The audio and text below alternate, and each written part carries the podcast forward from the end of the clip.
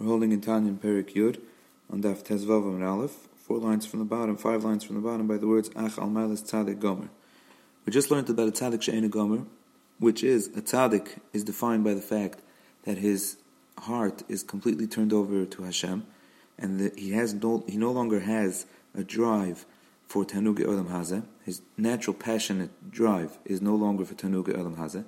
And Tzadik She'ena Gomer is that, that that transformation is incomplete, and there's still a drop left over of Ra, and that drop left over is not expressive, doesn't express itself in a drive for Tanug Yolam Hazeh, because that's that is what a tzaddik is, that he doesn't have that passion and drive for Tanug Yolam Hazeh.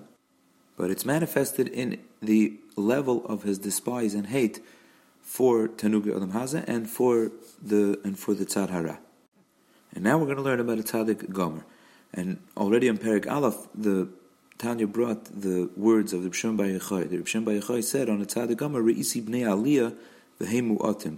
I saw the b'nei aliyah, the people of elevated avoida, that they are very few. So this madrega of b'nei aliyah, this is the madrega of a Tzadik Gamar. Now the Tanya is explaining why are they called b'nei aliyah, why that expression of aliyah. Aliyah means elevation. What, what is that? Why is that the definition of a Tzadik Gamar? So he says the two pshatim. The first pshat is because they completely elevated their tzad hara.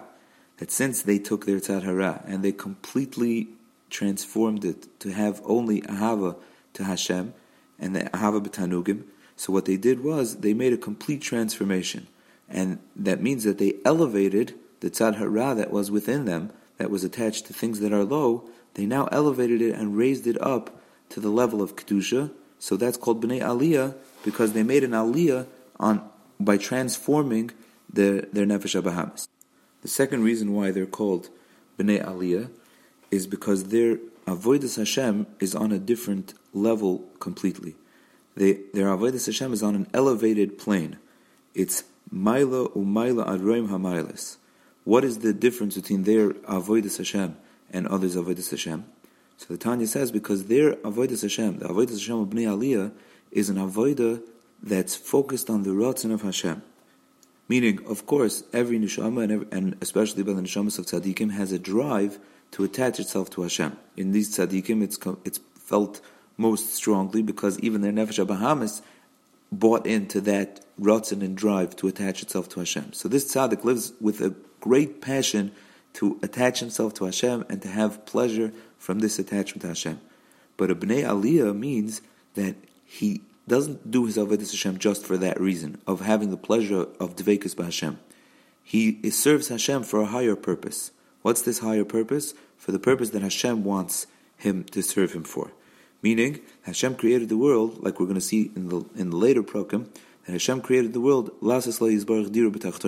Hashem created the world to have a place of the, in this world where it naturally hides Hashem's presence and naturally does things that are against Hashem's presence, like we learned in the earlier program that most of the world of Olam Hazeh is against Hashem Kaviyachal, it's from the Tzara Klipa, and it doesn't openly attach itself to Hashem's presence. And Hashem wanted that in such a world, he should have a proper resting place and a proper dwelling place, a dira, a, a place to dwell and live, in a lower world.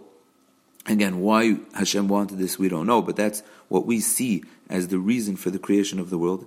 The tachlis of the world was Lazas Leis Baruch Dir and that is the passion and drive of a tzaddik gomer. I mean, the tzaddik gomer serves Hashem on a different plane, not just for himself, not just to attach himself to Hashem and fulfill his drive and passion for dvekus Hashem, but to do Torah and mitzvahs for the reason that Hashem commanded the Torah mitzvahs, which is to create a dira b'tachtoinim for Hashem.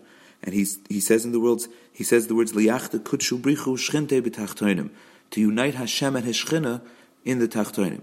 This is also that something that will be explained further at length, but just to give a brief description of liyachta kutshu brichu shchinte b'tachtoinim, because something that we say commonly, um, yichud kutshu brichu shchinte, kudshu brichu, the word kaddish means kaddish umuvdal. Kaddish means separate.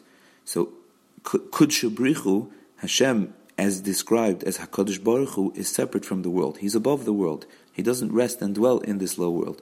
Shchinte is shchina. Shchina means shoichin. Shoichin means to rest. That is the the kaviyachol, the midah or the hanhaga, the action of Hashem that He rests in this world. His presence does rest in this world, but that presence that's resting in this world, like we learned, has a, a concept of Golas Hashchina. It has a concept of being in Golas because it's hidden in all the things in the world that hide His presence.